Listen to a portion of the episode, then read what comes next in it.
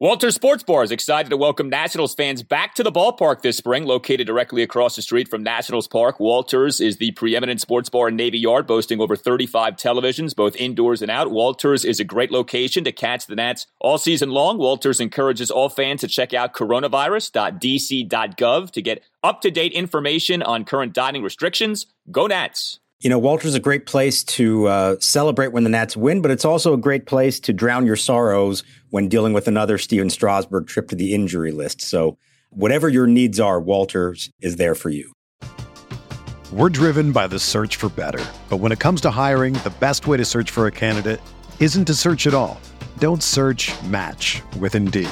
Indeed is your matching and hiring platform with over three hundred fifty million global monthly visitors, according to Indeed data, and a matching engine that helps you find quality candidates fast.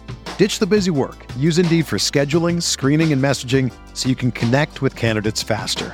Leveraging over one hundred forty million qualifications and preferences every day, Indeed's matching engine is constantly learning from your preferences, so the more you use Indeed, the better it gets. Join more than three point five million businesses worldwide that use Indeed to hire great talent fast. And listeners of this show will get a seventy-five dollars sponsored job credit to get your jobs more visibility at Indeed dot com slash Blue Wire. Just go to Indeed dot com slash Blue Wire right now and support our show by saying that you heard about Indeed on this podcast. That's Indeed dot com slash Blue Wire. Terms and conditions apply. Need to hire? You need Indeed. And now the set. Here's the pitch. Swing and a high fly ball, right field, but playable for Pavin Smith. Moving in under it, he waits, and he makes the catch, and the game is over. The Diamondbacks earn the victory and a split of the four-game series with the Nationals. You have questions about Strasburg, so we shut him down, put him on the I L. He had to get an M R I on the shoulder. He's got some inflammation on the shoulder, so we want to be smart. And um, there's going to be no timetable when he comes back, but hopefully we get him back soon. And welcome to Nats Chat for Monday, April nineteenth, twenty twenty-one, along with Nats insider Mark Zuckerman of Mass In Sports dot com. I'm Al Galdi, host of the Al Galdi podcast. Mark, back from his day off watching his son play Little League, and the way that things are going for the Nats rotation, they may need Mark's son to pitch a game sometime soon. Stephen Strasburg placed on the ten-day injured list on Sunday morning. The immortal Paolo Espino making the spot start. Actually doesn't do that bad, but the Nats offense gets shut down. The defense sloppy way too often again, and the Nats fall to five and eight, a five two loss to Arizona at Nationals Park to split a four-game series. Mark, does your son have any minor league options left, or are you contesting that a la Scott Boras with Eric Fetty a few weeks back? No, he's got plenty of options and may need to uh, be available to go up and down as much as possible. Sunday's game was a tough watch, but uh, Saturday's game that I attended, fifteen to twelve Curly W victory for the boys in four innings, a lot of walks, a lot of stolen bases, but they found a way to get it done, unlike the Nationals on Sunday. Command was a little off for the kids. They still got to work on that, but it was opening day, a lot of time to get it straightened out, and uh, maybe if one of them can figure it out, maybe uh, Dave Martinez and Jim Hickey need a little help up here at sometime soon. They might have to place a call to the boys. Yeah, well, Austin Voth, Ryne Harper, and Kyle McGowin on Sunday combined for six walks, so it's really not that uh, much of a departure from what you witnessed there on Saturday. But no doubt, I mean, the news of Sunday, what everyone is talking about on Monday, is this Stephen Strasburg situation, as once again, we are told a National is fine, and then it turns out he's not so fine. Strasburg stunningly put on the ten-day injured list on Sunday morning, literally hours before first pitch, put on the I L retroactive to April fifteenth. With right shoulder inflammation. There's, of course, the macro of a bigger picture, but there's also, of course, the micro of, okay, what exactly is this? How long might he be out? You spoke to Davey at length in his pregame Zoom press conference. What did Davey have to say about this?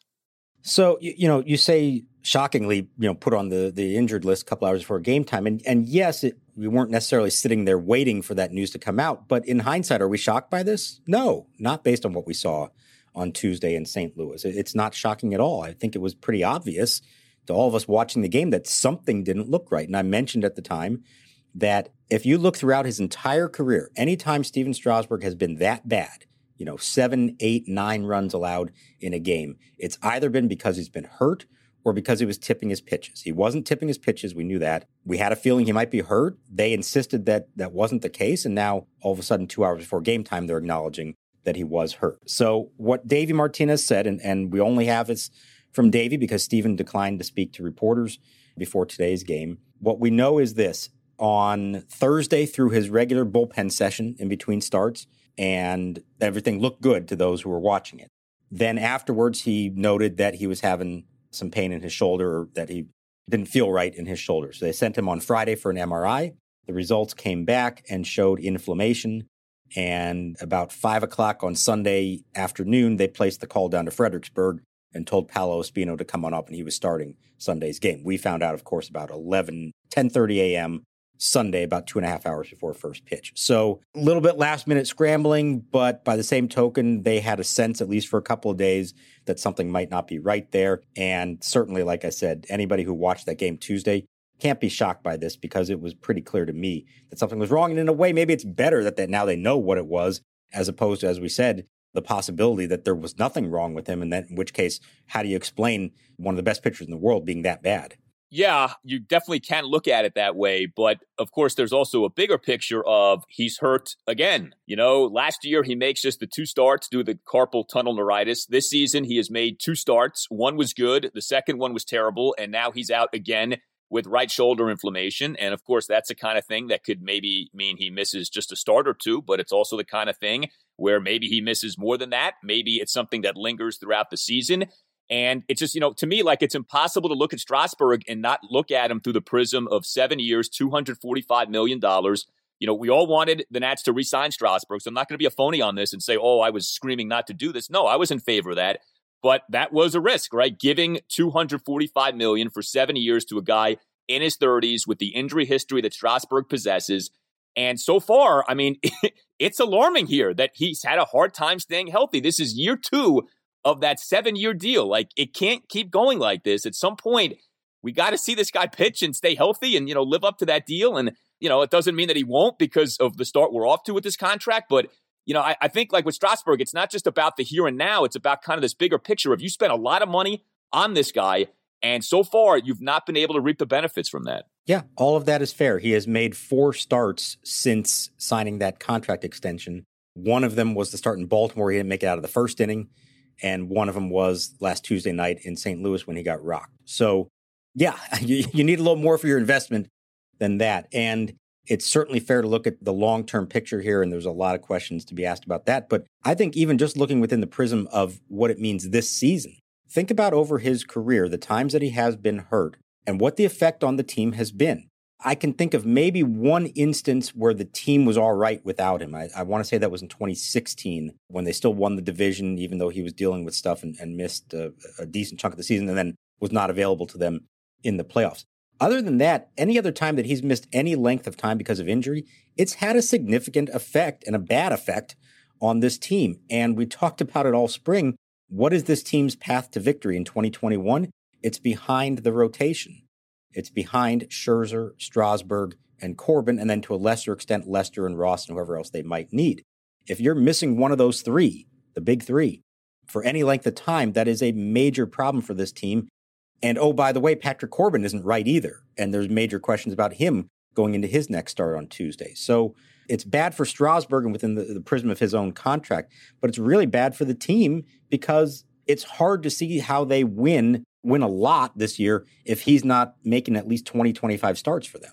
Yeah, I mean, he was the number one wild card coming into the season. His health and his absence, again, exposes that lack of starting pitching depth for the Nats, where their number two guy as a rotation replacement, if you consider Eric Fetty to be number one to begin the season, is this guy Paolo Espino, okay? And all due respect to the Espino family, but for those who don't know who Paolo Espino is, he's in his age thirty-four season. He's had multiple stints in the Nats farm system.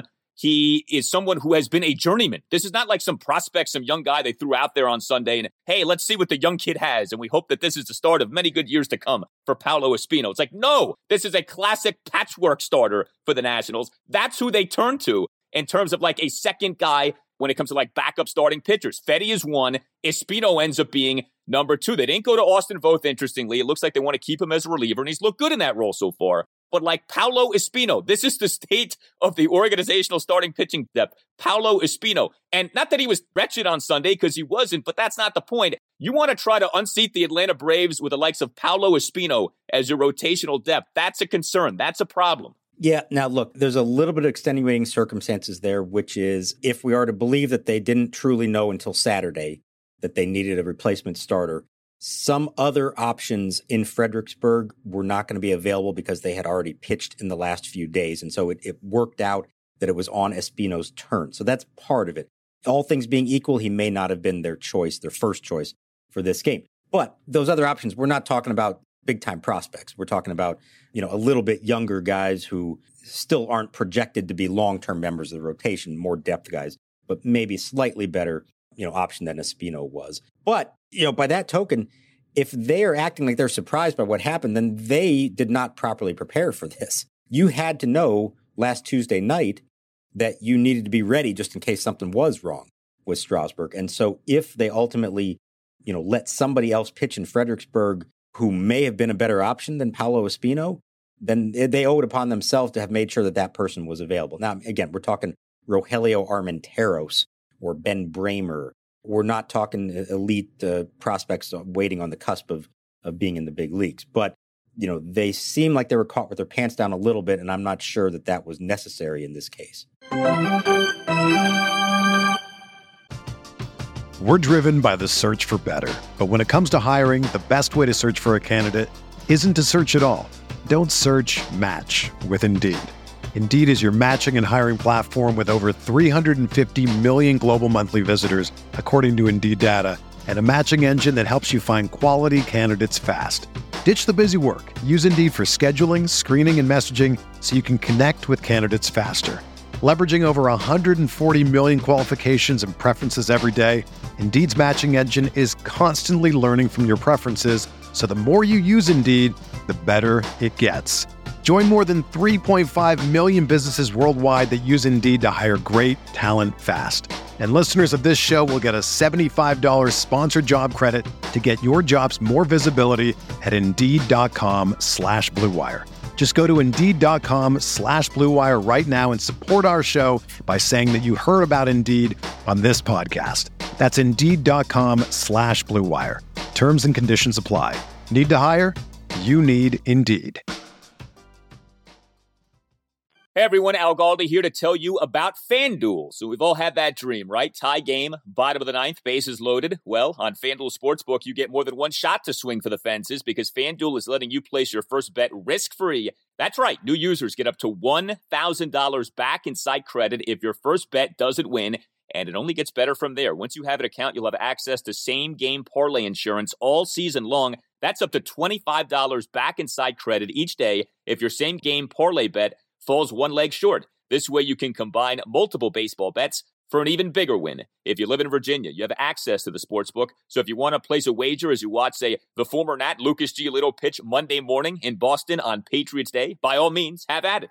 There's a reason FanDuel Sportsbook is America's number one sportsbook. The app is simple to use. They've got great odds on all different betting markets, unique fun bet types like same-game parlay and always-on promotions to let you get more action out of every game day. And when you win, FanDuel will pay you your winnings in as little as twenty-four hours. Just download the FanDuel Sportsbook app and sign up with promo code CHAT to get in on the action. That's FanDuel Sportsbook, promo code CHAT. twenty-one plus and present in Colorado, Iowa, Illinois, Indiana, Michigan, New Jersey, Pennsylvania, Tennessee, or West Virginia. First on my real money wager, only for risk-free bet. Refund issued as non-withdrawable site. Credit that expires in seven days. Restrictions apply. See terms at sportsbook dot fanduel dot com. Gambling problem? Call one eight hundred five two two four seven zero zero in Colorado. one eight hundred bets off in Iowa. one oh nine with in Indiana. one eight hundred two seven zero seven one one seven for confidential help in Michigan. one eight hundred gambler New Jersey, Pennsylvania, Illinois, Virginia. Tennessee, one eight hundred eight eight nine nine seven eight nine, or in West Virginia, visit w w w dot one eight hundred gambler dot net. Are you interested in buying or selling your home? Support for Nats Chat comes from Rachel Levy of Compass Real Estate. By focusing on the personal parts of the real estate process and using technology to simplify the rest, Rachel seamlessly guides her clients through their experience. Rachel uses her deep local knowledge and exceptional customer service to advocate for her clients all across D C, Maryland, and Virginia. To learn more, follow her on Instagram at Real Estate Rachel. Batting seventh and catching, Yan Gomes. Center fielder Victor Robles batting eighth and batting ninth. thirty-four-year-old right-hander Paolo Espino, who makes his fourth career Major League start at the age of thirty-four. Turner, Soto, Zimmerman, Castro, Harrison, Schwarber, Gomes, Robles, and Espino for the Nationals. So Espino, like we said, wasn't awful. Two runs, four in the third innings, gives up five hits, two of which were homers, to go with three singles and a walk. Had three strikeouts, gave up a leadoff homer to Josh Rojas in the top of the first, gave up a leadoff homer to Carson Kelly in the top of the fourth on a one two pitch. I think you take that if you're the Nats. The bullpen actually ended up being disappointing, but you made a reference on Twitter to Miss Iowa, and it's a great reference, but for those who are unfamiliar with that reference, what is the backstory of Miss Iowa? So it hit me when Jerome Huruska, the P A announcer, was giving the starting lineup about, you know, five minutes before game time, and he gets to the number nine spot, and he says, the starting pitcher, number, I feel bad, I don't even know what his number was, Paolo Espino. And there's that little bit in the crowd. It, some of them knew because, you know, like I said, it had been a couple hours, but there was a few of them that kind of had that, wait, who? What? Wait, wait, I thought Strasburg was pitching today. And it took me back to a date, July twenty-seventh, two thousand ten. This was supposed to be Stephen Strasburg's tenth big league start, and this is when every Strasburg start was a huge deal. Sellout crowds, literally sellout crowds every time he pitched, and the crowd was psyched up and ready for him that night against the Braves. And then about five minutes, literally five minutes before game time, somebody noticed that in the bullpen was not Stephen Strasburg, but was Miguel Batista, a journeyman, reliever, swingman, been around big leagues for a long time. He was a valuable member of that year's team, so he's not, not quite Paolo Espino category, but certainly not who the fans there paid to see. And when Jerome announced Miguel Batista starting the game, there was an audible gasp and even some boos from the crowd that night. And what happened? Miguel Batista tossed five scoreless innings against the Braves. They won the game, wound up getting, you know, a standing ovation when he left the mound, and then provided one of the all-time great quotes after the game when he was asked if he had heard the boos. And he said, but you know what? I understand. They came here expecting Miss Universe, and they got Miss Iowa. And it's just one of the all-time great quotes. Now then, of course, word got to the real Miss Iowa about this, and she made a little bit of a, you know, a snide response to it on Twitter. And then Miguel Batista actually wound up inviting her to come to Nats Park. And it was like, this is within a week, maybe not even a week later. There she is throwing out the first pitch at Nats Park. Miguel Batista presented her with a bouquet of roses. They turned into a very nice little moment there, but that was forever known as the Miss Iowa game. And um, Espino had a chance to be the new Miss Iowa. He didn't quite get there, but I'm not going to fault him for it. Two solo homers under the circumstances. He gave them a chance. You can't fault him for that one. That is such a great story. That is such a great job by Batista. And let's give the Nats organization some credit, taking something like that and turning it into something fun at a time when the Nats were not good. I mean, two thousand ten, you're still a year or two away from the Nats becoming truly competitive, even though the Strasburg phenomenon was such a great thing that season. That is a great story from the darker days of the Nationals franchise. So Espino does what he does, and then the bullpen is unable to prevent any further bleeding from happening. And look, I, the Nats bullpen to me so far has been good, so I don't want to beat up on it too much. But I, I think the danger of all this, with Corbin struggling, with Strasburg struggling and being out, you know, with Ross and Fetty being now rotation mainstays for at least a little while, but, you know, even at their best, they're still talking five, six innings. Davey is having to lean on the bullpen a ton. And we see Wander Suero get placed on the ten-day injured list on Sunday morning with this left oblique strain that was suffered on Saturday. You know, you're once again having to use three, four relievers in a game. You use four guys on Sunday, Sam Clay, Austin Voth, Ryne Harper, Kyle McGowin. And, you know, it's unrealistic to expect these guys to be locked down game in, game out. And sure enough, four relievers on Sunday combined to give up three runs in four and two-thirds innings, six hits, six walks, only one of which was intentional. You know, the bullpen was bound to falter, and it did falter on Sunday. Yeah, I can't say I was totally surprised by it. And I think you saw some calculated decisions there by Davey. You know, the game was close. It was two to one, and then it was three to one. And he probably was tempted to start thinking about getting guys like Rainey and Hudson and Hand warmed up, the A bullpen. And then it got to that point. It was three one, and he actually had both Ryne Harper and Tanner Rainey warming. And I think it was if they had come back and tied it or maybe even gotten within a run, he would have gone with Rainey. And once they didn't, he decided, nope, you know what, we're going to have to punt this one and go with Harper instead, who was just called up to replace Suero. He had kind of a long, laborious inning there, and then McGowin had a thirty-two-pitch top of the ninth. So it got a little bit dicey there. It got a little bit sloppy in the field as well. Not a great finish to the game, but I think you actually saw there, you wouldn't admit it, But I think you saw there Davey kind of recognizing it's just not happening today.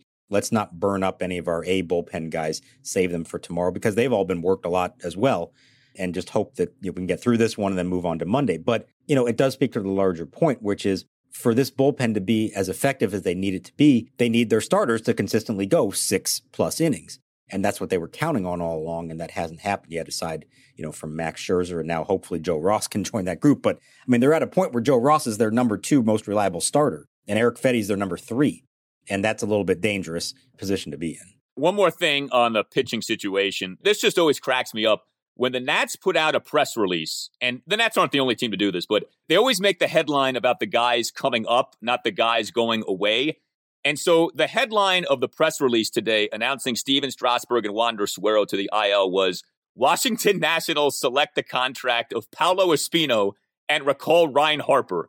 And if all you do is read that headline, you're like, oh, okay, ho-hum, you know, a couple of guys are they're coming up.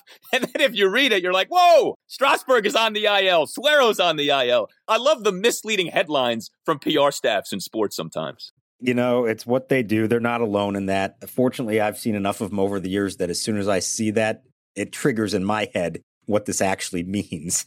Because there's no way that Paolo Espino is getting called up to start this game unless Stephen Strasburg is not starting the game. So I kind of had a hunch, but then they make you click on the link and now you got to read the whole thing and go down to about the third paragraph before you see what else is going on. I don't know. I guess it's P R mentality. Maybe it's the way that most teams want this stuff done. But, you know, I think we all know what's, what the real headline to that press release was or should have been. Do they think people aren't going to read the, the release? Like they're just going to be like, oh, okay, nothing to see here. Like, I mean, eventually they're going to see the meaty part of the announcement. But anyway, that just, that always makes me laugh. So, well, uh, the Nats pitching certainly wasn't great on Sunday, but neither was the offense. I mean, let's be honest about this. Even if Strasburg pitches, there's no guarantee the Nats win this game on Sunday. You know, it's been an up and down run here for the Nationals offense to begin this season. And sure enough, facing Madison Bumgarner and the Diamondbacks bullpen on Sunday, Nats mustered just six hits, three walks, strike out eleven times, total just two at-bats for the entire game with runners in scoring position. It was a very good performance by Trey Turner, who ends up being the leadoff batter in all four games in the series, a couple of solo homers. You got some good at-bats and good hits from, you know, guys like Kyle Schwarber, and you saw Starlin Castro do some good things as well in the game. But it was a quiet series overall for Juan Soto. It was a rough series for Josh Bell. He didn't even start on Sunday. Ryan Zimmerman did,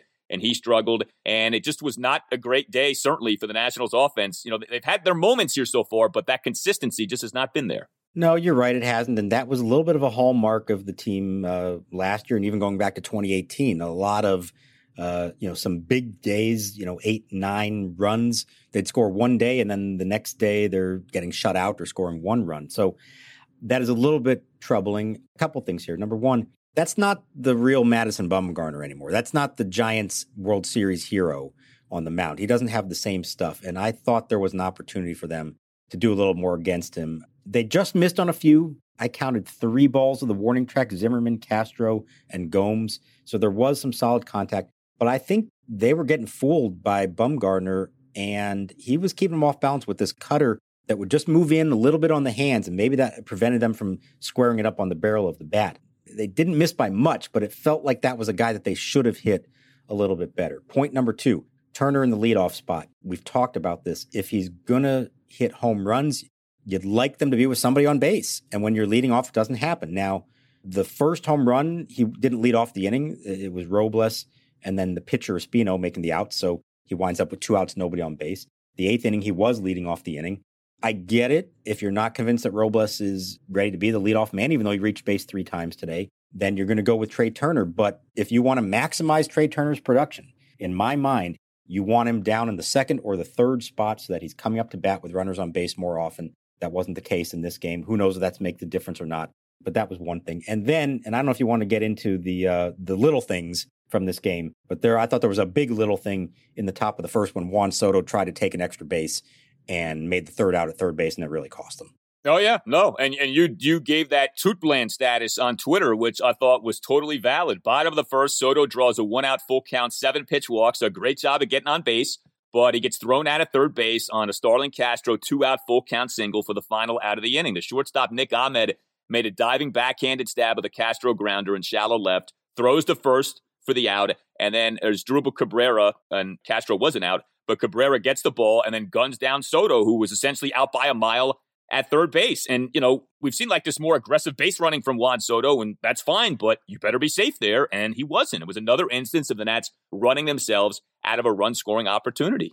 And that was his read. I know some people on Twitter were asking me if Bob Henley's to blame for that third base coach. No, that's an instant read from Soto. He thought the ball had gotten farther away from Cabrera than it was.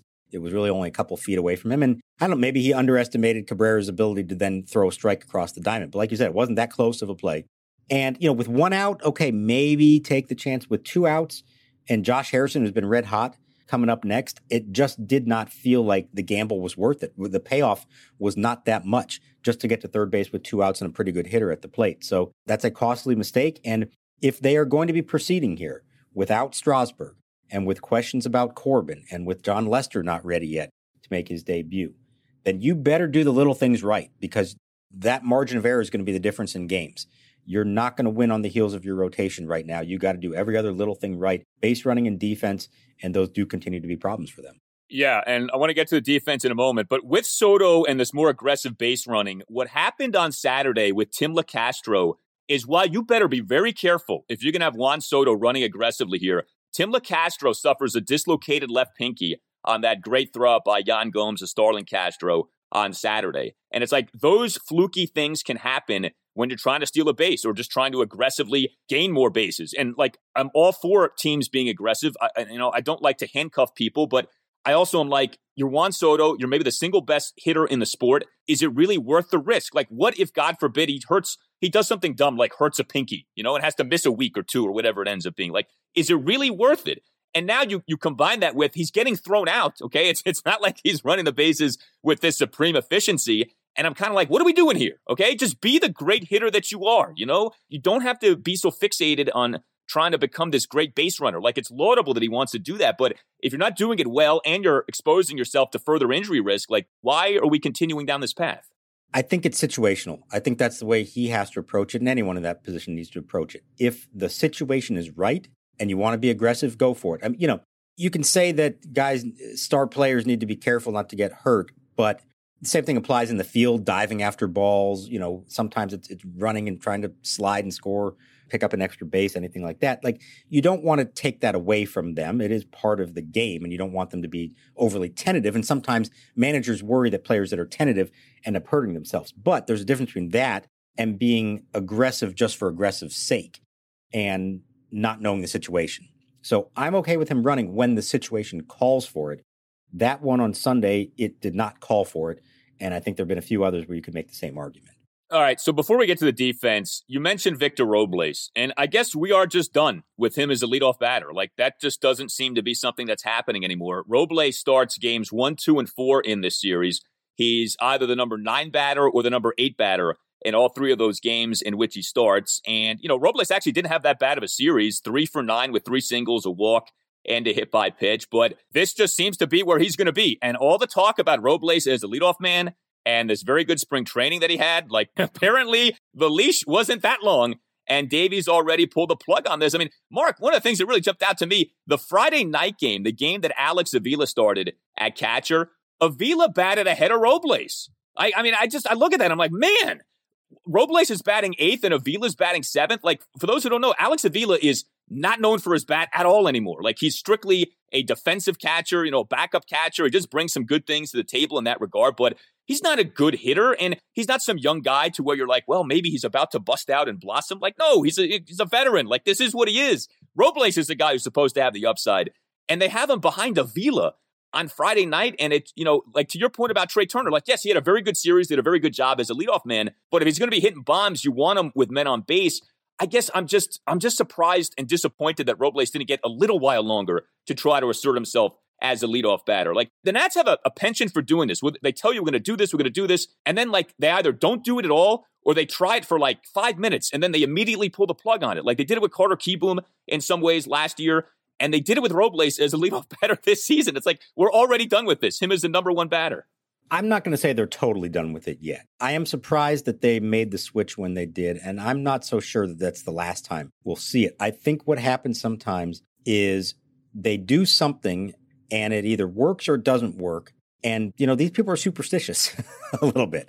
And when something works, you want to stick with it. And when it doesn't work, you try something different. And then maybe you just do something different for one day, like that first day that Robles hit ninth. And Davey had his reasons for that specific day for doing it. And then if it goes well, you say, well, we got to stick with that again. We're not going to change it up just because this was the plan all along.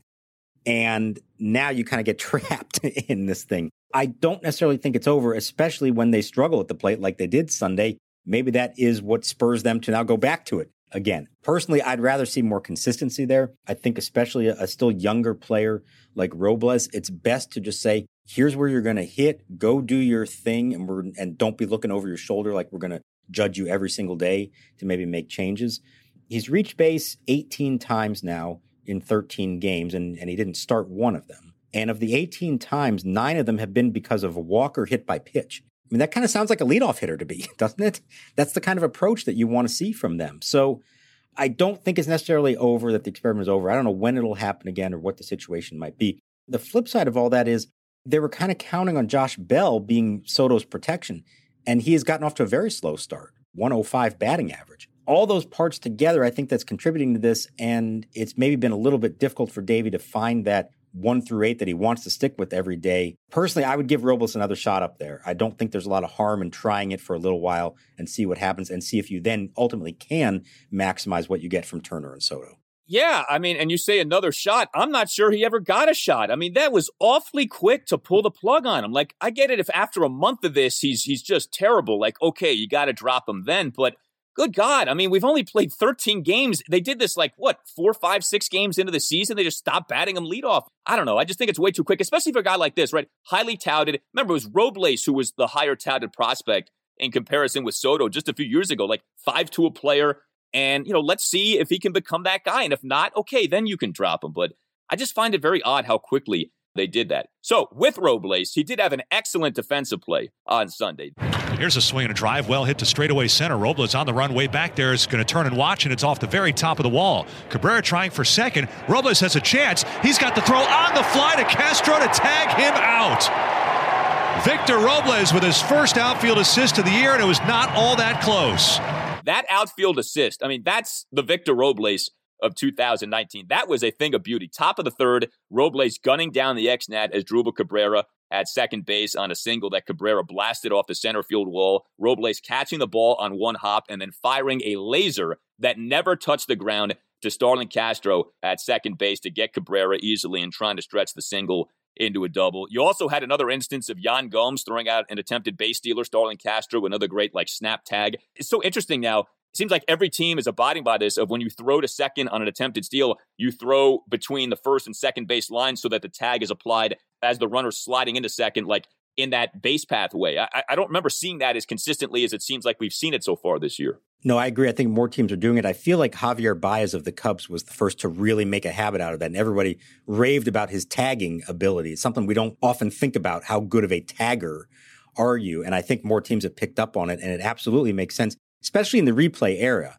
where it may look like a runner beats the throw because his hand is on the base and the tag is, you know, on his back or his leg. But a lot of times that tag's being placed before the hand gets to the bag. And so even if it's not called out in live action, a lot of times those are being overturned because of replay. So I do think you're seeing more of it. And I think it's a good reminder that Starlin Castro is a good infielder, especially a middle infielder, which is what he's been his whole career. And he's playing third base now, but when they're in the shift, they're very comfortable with him in that spot because he does have experience there. And so I, I, I like how that's worked out for them. And just on the Robles throw, I asked around to see if they could get the official Statcast on it. I guess they don't do that on the throws anymore. But I think that was a two hundred eighty foot throw because he's at the base of the wall in center field that's four hundred feet away. Second base is one hundred twenty feet from home plate. I'm not great at math, but four hundred minus one twenty equals two eighty. Maybe it's a little less, maybe it's two seventy. Whatever the case, it was on the fly, and it was a perfect strike. And that's what you need to see more of from Robles. He had a great catch the other night, the great throw here. Things at the plate maybe haven't been great, but in the field, I feel like we're sort of returning to twenty nineteen Victor Robles again. Yeah, and if you combine that with the Andrew Stevenson error the other game, I think that's why Robles is your starter, because he can do things in center field that Stevenson and most guys just can't. Like, Robles is exceptionally gifted when it comes to his fielding. That outfield assist was outstanding. So very good to see that, but we did see some more late game defensive sloppiness from the Nats. You know, they had some major issues defensively in the top of the ninth of the six two win on Saturday afternoon. And then on Sunday, Yan Gomes has a pass ball in the Diamondbacks one-run eighth, and then Gomes with that run-scoring throwing error on a pickoff throw in the one-run ninth. So, you know, it feels like every game defensively, there is some good. It's not like it's all bad, but like every game, there's also at least a few things we end up talking about. We're like, geez, you know, they got to clean that up, and Sunday was no exception.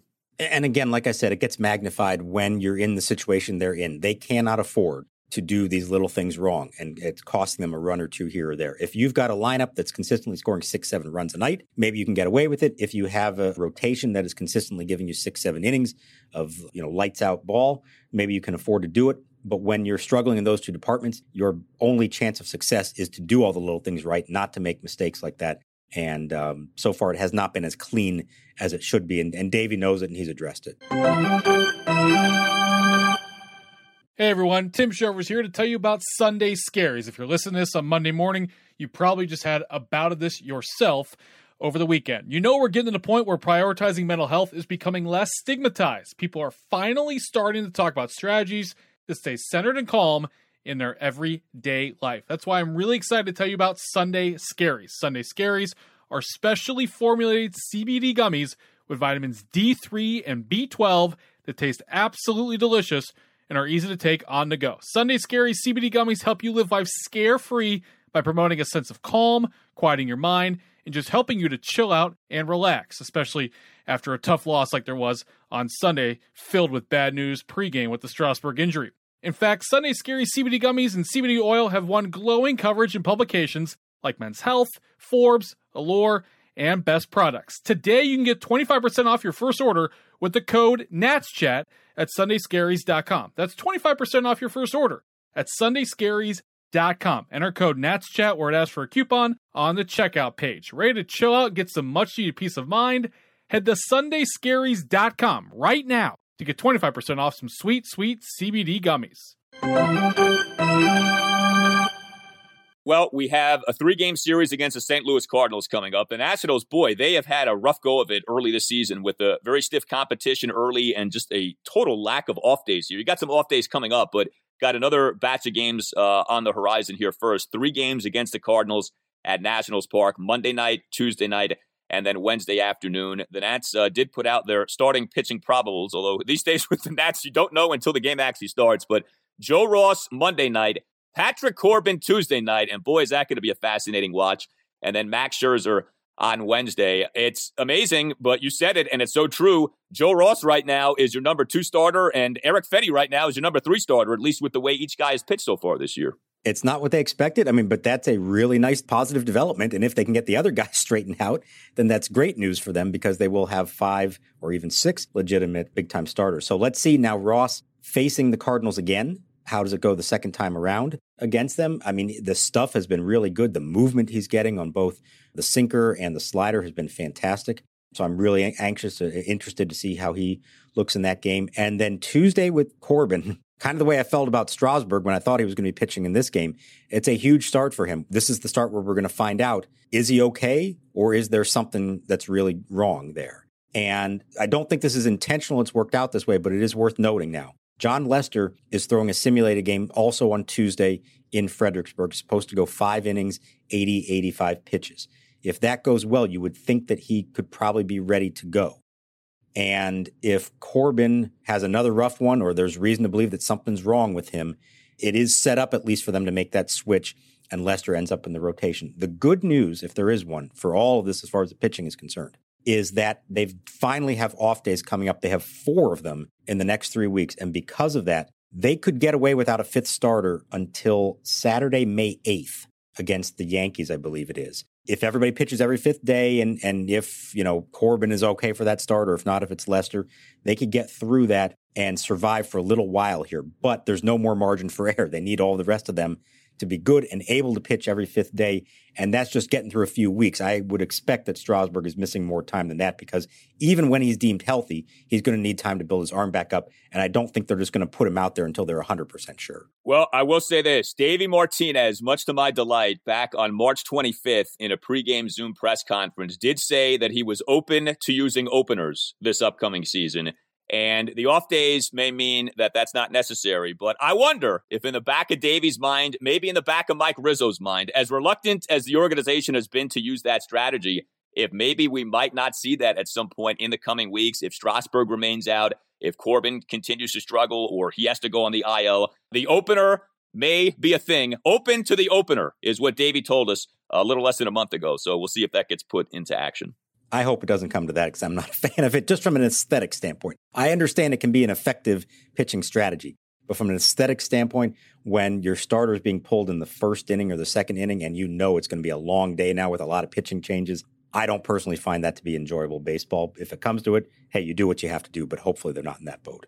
What's funny is the one time they did it, it worked in that the opener was good. Matt Grace was excellent, and then Joe Ross came into the game and struggled in that game. But Nats have only done it once. Seems like the Rays and the Brewers and the A's have done it a ton over the years, but just something to be thinking about, especially with the lack of pitching depth. You know, maybe they, they turned to Paolo Espino. Who the heck knows? But uh, for now, the Nats are uh, dealing with some struggles here in terms of the rotation, both uh, with performance and with injury. But Joe Ross has been quite good, so hopefully he's able to give the Nats another good outing come Monday night. You tell us what you think. Hit us up on Twitter at Nats underscore chat. You can email us to natschatpodcast at gmail dot com. Latest Apple Podcast rankings in the U S baseball category. Up four spots, are we, Mark, to number twelve in the country. That's outstanding. Number twelve and climbing. And I understand that there's been a push for some merchandising, merchandising. Maybe some fans would like some T-shirts and hats. We'll see, or mugs. Let's see if Tim uh, can take care of that for us. But we are uh, ascending. Unlike the Nationals at the moment, are kind of floating around, kind of hovering around, trying to stay relevant. We are ascending right now on the podcast rankings. My goal is for us to get bobblehead dolls at one point. I don't know how, I don't know when, but if we can do that, I, I feel like we've arrived. So that'd be a good thing. I can't even imagine what our bobbleheads would look like, but it's got to be it's got to be the talking bobbleheads, at least in your case. It's got to be the talkable ones, right? It wouldn't be pretty. It wouldn't be pretty. But anyway, we thank everyone for the support. Uh, subscribe. That really helps out a lot. Leave a review of the podcast, especially on Apple Podcasts, if you could. That helps out a lot. But uh, thank you to everyone for listening. Glad you guys are enjoying this. All Nationals radio highlights on Nats Chat are courtesy of one oh six point seven The Fan. For Mark Zuckerman, I'm Al Galdi. We'll talk to you next time on the Nats Chat podcast. You know, the people start booing me before I go to the mound, and I, you know, and they ask me after it, you know, I, what were your thoughts? And I go, these people are booing like, you know, they, they came to see Miss Universe and they end up watching, you know, Miss Iowa. This is the story of the one. As a maintenance engineer, he hears things differently. To the untrained ear, everything on his shop floor might sound fine, but he can hear gears grinding or a belt slipping. So he steps in to fix the problem at hand before it gets out of hand. And he knows Granger's got the right product he needs to get the job done, which is music to his ears. Call, click Granger dot com, or just stop by. Granger, for the ones who get it done.